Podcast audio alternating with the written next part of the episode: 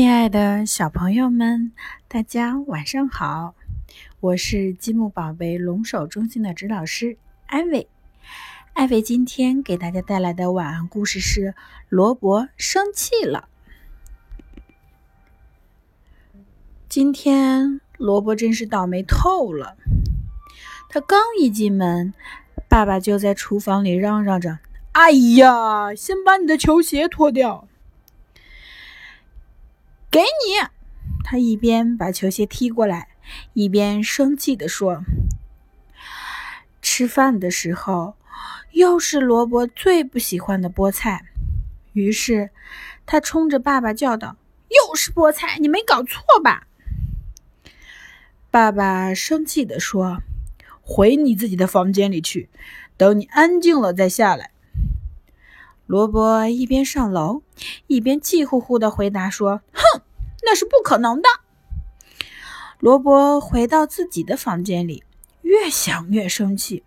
他觉得有一种奇怪的感觉从身体里升上来，升上来，升上来，一直升到啊！突然，一个红色的怪物。从萝卜的嘴巴里冲了出来。啊哈，小家伙你好！怪物说：“我们要做什么呢？”嗯嗯嗯嗯，随随随随便。萝卜吓坏了。好，那我们就从那儿开始吧。怪物一边说，一边向萝卜的床走去。嘿！他大吼一声，把床上的被子和枕头拉了起来。哐当！床头柜飞了出去。咔嚓！台灯也被拔起来了。接着，书架也倒了，所有的书都在房间里面飞得乱七八糟的。做完了这些。怪物又朝玩具箱走去，罗伯连忙尖叫起来：“等等，等等，等等，不要动那个箱子！”可是怪物把箱子里的玩具哗啦啦啦啦全倒了出来，罗伯这可急坏了：“你没听见吗？快停下来！”罗伯的小卡车被摔坏了，他难怪地说：“哎呀！”我我最喜欢的卡车，等等，我一定要把你修好。你这个大笨蛋，你快走吧，你还是变得越小越好。哼！他一边修理着小卡车，一边冲着怪物叫道。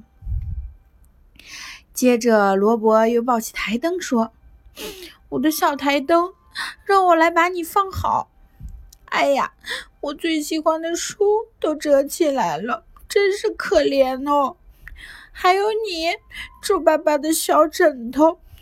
萝卜小心地整理着书页，嘴巴里不停地说着：“好了，好了，好了，这样就好多了。”突然，萝卜发现了不知什么时候已经变得很小的怪物。啊，原来你在这儿呢！过来，我要抓住你！快到盒子里待着去吧，可不许再乱动了。然后，萝卜悄悄地走到楼梯口，声音轻柔地问：“爸爸，还有甜点吃吗？”